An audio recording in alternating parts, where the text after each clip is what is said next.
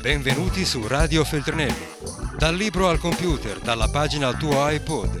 Scritture in volo, idee in volo. Oggi per te Umberto Galimberti, Il segreto della domanda, un'intervista che diventa occasione per discutere delle tematiche care al filosofo, dalla morte di Dio al nichilismo, alla fine della storia al dominio della tecnica. Il segreto della domanda è un libro Feltrinelli. Il segreto della domanda nasce dalla considerazione che probabilmente il disagio psichico non è determinato solamente da un disordine delle emozioni di cui sostanzialmente si occupa la psicanalisi, ma è determinato anche da idee sbagliate che abbiamo in testa o da una cattiva impostazione dei problemi. Allora, dal momento che sono 15 anni che rispondo alle lettere dei lettori di, La Repubblica delle Donne, ho pensato di raccoglierne una sessantina sui temi più diversi, naturalmente ordinati secondo argomenti, allo scopo di, non tanto di rispondere alle lettere, quanto piuttosto di formulare meglio le domande, perché domande mal formulate eh, determinano una visione del mondo sbagliata, non idonea a comportarsi nel mondo. Questo scenario si colloca nell'ambito della consulenza filosofica, e ritengo che oggi i filosofi abbiano questo compito assolutamente essenziale, non più tanto quello di scrivere libri di filosofia autoreferenziali, che vanno benissimo, quanto piuttosto di rispondere a delle domande, ma soprattutto la risposta alle domande deve essere innanzitutto una formulazione corretta di queste domande, perché a domande mal formulate seguono risposte inadeguate. Questo è un po' il senso del libro.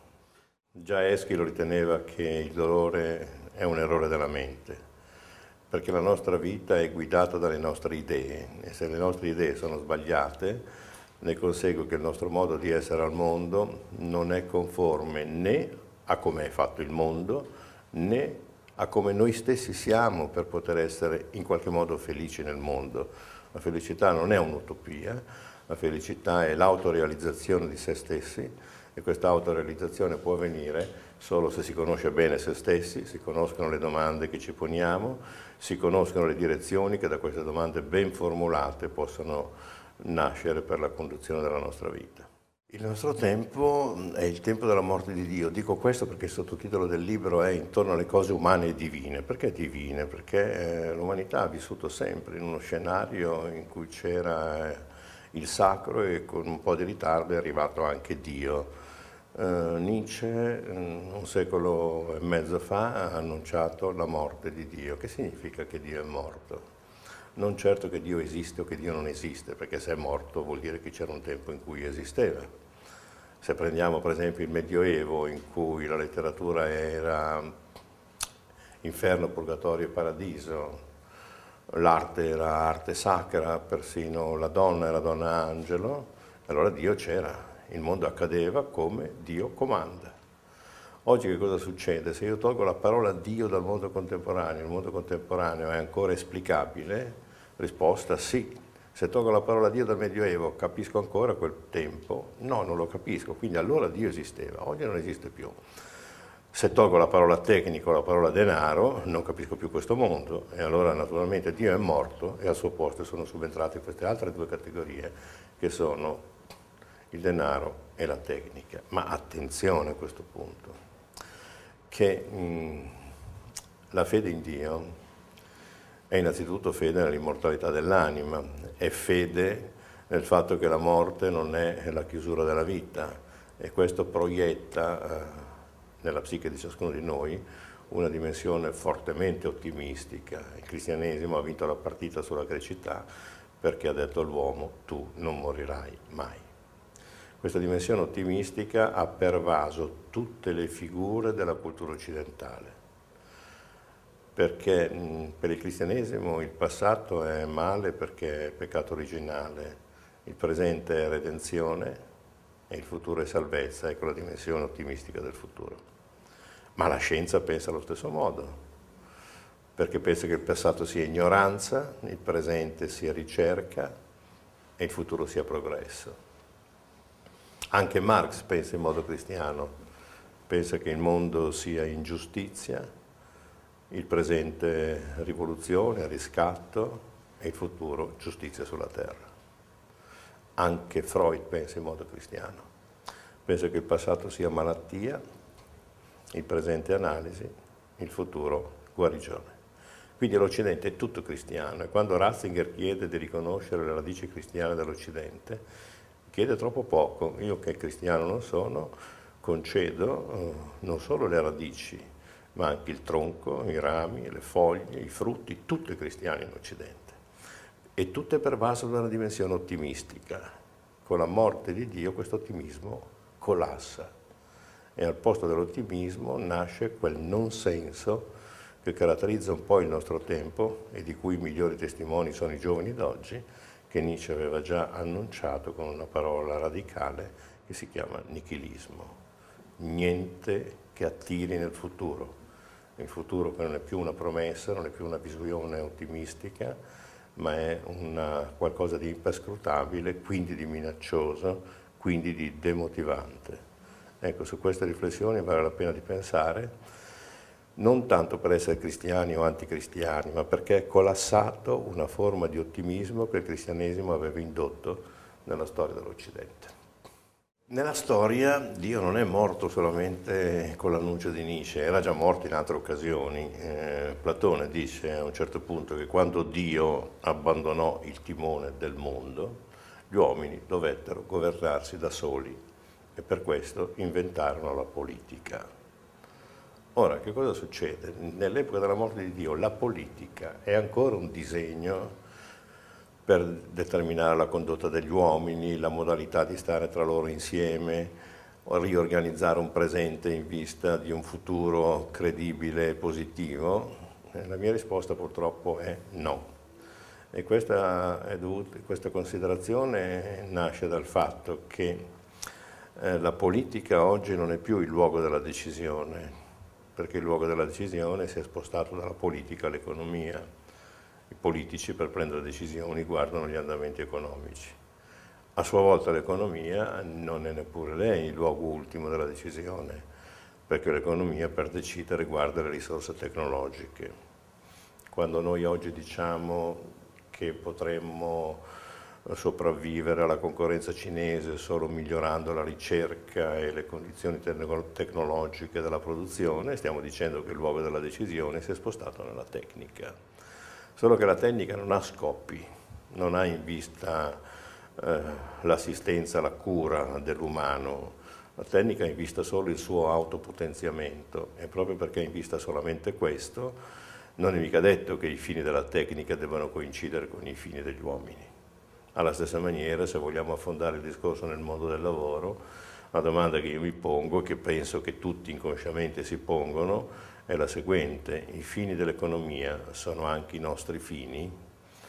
Il discorso che prevede per l'economia massima produzione, massima ottimizzazione del tempo, eh, raggiungimento del massimo degli scopi col minimo uso dei mezzi, tutto questo scenario che è economicamente il fondamento del nostro vivere, dal momento che l'economia e la tecnica nella forma globalizzata prevedono solo efficienza, produzione e nient'altro, che ne è dell'uomo in questo scenario? Kant diceva che l'uomo va trattato sempre come un fine, mai come un mezzo. Non è mai stato vero, ma oggi meno che mai, se consideriamo la condizione dello straniero, ha la possibilità di ricevere una cittadinanza quando gliela daranno, alla sola condizione che funzioni come mezzo di produzione. Ma la condizione dello straniero che ho citato per la sua drammaticità non è dissimile dalla condizione di ciascuno di noi, che riceve cittadinanza e riconoscimento sociale solo se è mezzo produttivo. E allora in questo capovolgimento radicale di valori, dove le condizioni dell'esistenza umana, che si chiamano condizioni economiche, acquistano il primato rispetto all'uomo che dovrebbero servire e allora qui siamo nel capovolgimento radicale di tutti i valori, quello che Nietzsche definisce appunto collasso dei valori antropologici e quindi accadimento nichilistico. Ma già da qualche anno, per esempio, Fukuyama da un lato, Kojève dall'altro, Gunther Anders dal canto suo, eh, parlano di fine della storia e dicono che l'uomo non è più il soggetto della storia, ma eh, il nuovo soggetto è ormai la tecnica che non ha in vista il miglioramento della condizione umana, non ha in vista neppure il progresso la tecnica. Qui vale la pena di ricordare la, dif la differenza che aveva instaurato Pasolini tra progresso e sviluppo. Il progresso è un miglioramento qualitativo della condizione umana, lo sviluppo è l'aumento quantitativo di mezzi a disposizione che non necessariamente migliorano la condizione umana. Bene, la tecnica conosce lo sviluppo, l'aumento quantitativo dei, dei, mezzi tecnici di cui tutti più o meno ci accapariamo senza che questo migliori la nostra condizione esistenziale, ma a prescindere da questo, come dice bene Gunther Anders, noi non siamo più il soggetto della storia, gli uomini non sono più storici, ma sono diventati co-storici, qualcosa che accompagna una storia che non ha più una finalità e probabilmente, dice Gunther Anders, queste cose lui le diceva nel 1956, non mancherà molto che diventeremo astorici, nel senso che la tecnica pone i parametri dello sviluppo del mondo dove gli uomini non si differenzieranno né dalle materie prime né dai mezzi di produzione, il loro lavoro verrà considerato alla stessa stregua della merce e sotto questo profilo forse Marx, che queste cose le aveva anticipate, dovrebbe essere ripreso. Se c'è un tempo in cui la lezione di Marx è una lezione fondamentale, in cui dice Marx gli uomini non si riconoscono più per ciò che sono, ma per la funzione che svolgono, e la funzionalità è una categoria tipica dell'età della tecnica, se il lavoro è considerato una merce il cui costo viene valutato alla stessa maniera con cui vengono valutati i costi delle materie prime o delle macchine, e allora qui siamo proprio al misconoscimento dell'umano. Altro che l'uomo come fine, come diceva Kant, l'uomo ridotto a mezzo, esattamente come le macchine alle quali l'uomo si applica e da cui rigorosamente dipende. Fine della storia, nel senso che la storia non ha più un fine, non ha più uno scopo, non ha più un obiettivo che fino ad oggi era il miglioramento della condizione umana, eh, perché la tecnica non ha in vista il miglioramento della condizione umana, ma è autoreferenziale e prevede solo l'autopotenziamento di se medesima. Se per esempio noi consideriamo il fatto che eh, abbiamo la possibilità di distruggere la, te la, la Terra con la bomba atomica per ben 10.000 volte, domandiamoci che senso ha che si continui a perfezionare la bomba atomica sia nella Russia sia in America. L'unico senso, e questa è la prova evidente, che la tecnica tende al suo autopotenziamento, al suo miglioramento al di là di ogni finalità, perché non c'è nessuna finalità potendo non distruggere la Terra 10.000 volte, che senso ha un comparativo, che senso ha migliorare le, la bomba atomica. Questo, non solo, ma la, il tragico della fine della storia è determinato anche dal fatto che è collassata la democrazia. Eh, forse la democrazia non c'è mai stata nella storia, ma però era un ideale regolativo che ha sollecitato molte rivoluzioni, dalla rivoluzione degli schiavi in epoca romana alla rivoluzione francese, alla rivoluzione russa, che erano sempre tentativi di far emergere classi subordinate e ridotte a cose, dove gli uomini erano ridotti a cose. Ora, la democrazia oggi non è, non è sostanzialmente più praticabile e la ragione è molto semplice, perché la democrazia mm, è possibile là dove la scelta che si chiede ai, agli uomini, ai vari soggetti, eh, ai cittadini, eh, sono scelte comprensibili. Ora la tecnica pone sul tavolo dei problemi incomprensibili. Per esempio, eh, vogliamo o no le centrali nucleari? Io per eh, rispondere a questa domanda e scegliere dovrei essere un fisico nucleare. Siccome non sono un fisico nucleare, come faccio a scegliere? Scelgo in base a motivazioni irrazionali sul tipo appartengo a questo partito il quale mi dice di votare sì o no, mi piace quel personaggio che mi ha persuaso televisivamente, quindi voto in un modo piuttosto che in un altro, cioè sulla base non della democrazia ma della retorica. Alla stessa maniera di quando mi dovessero chiedere organismi geneticamente modificati o no. Io dovrei essere un biologo molecolare per poter decidere o un genetista. Non essendo né uno né l'altro, scelgo su suggestioni, persuasioni, mozione degli affetti, in pratica retorica.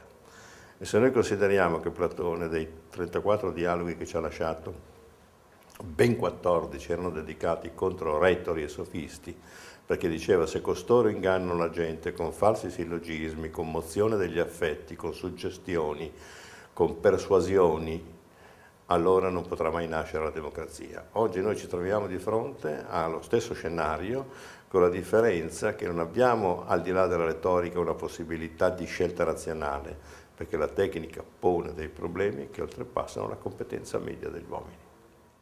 Ogni volta che io espongo queste considerazioni c'è una domanda che chiede qualcosa che abbia a che fare con la speranza. Eh, io devo far notare che la speranza è una virtù cristiana, ma siccome Dio è morto, anche le virtù cristiane non sono più un granché efficaci.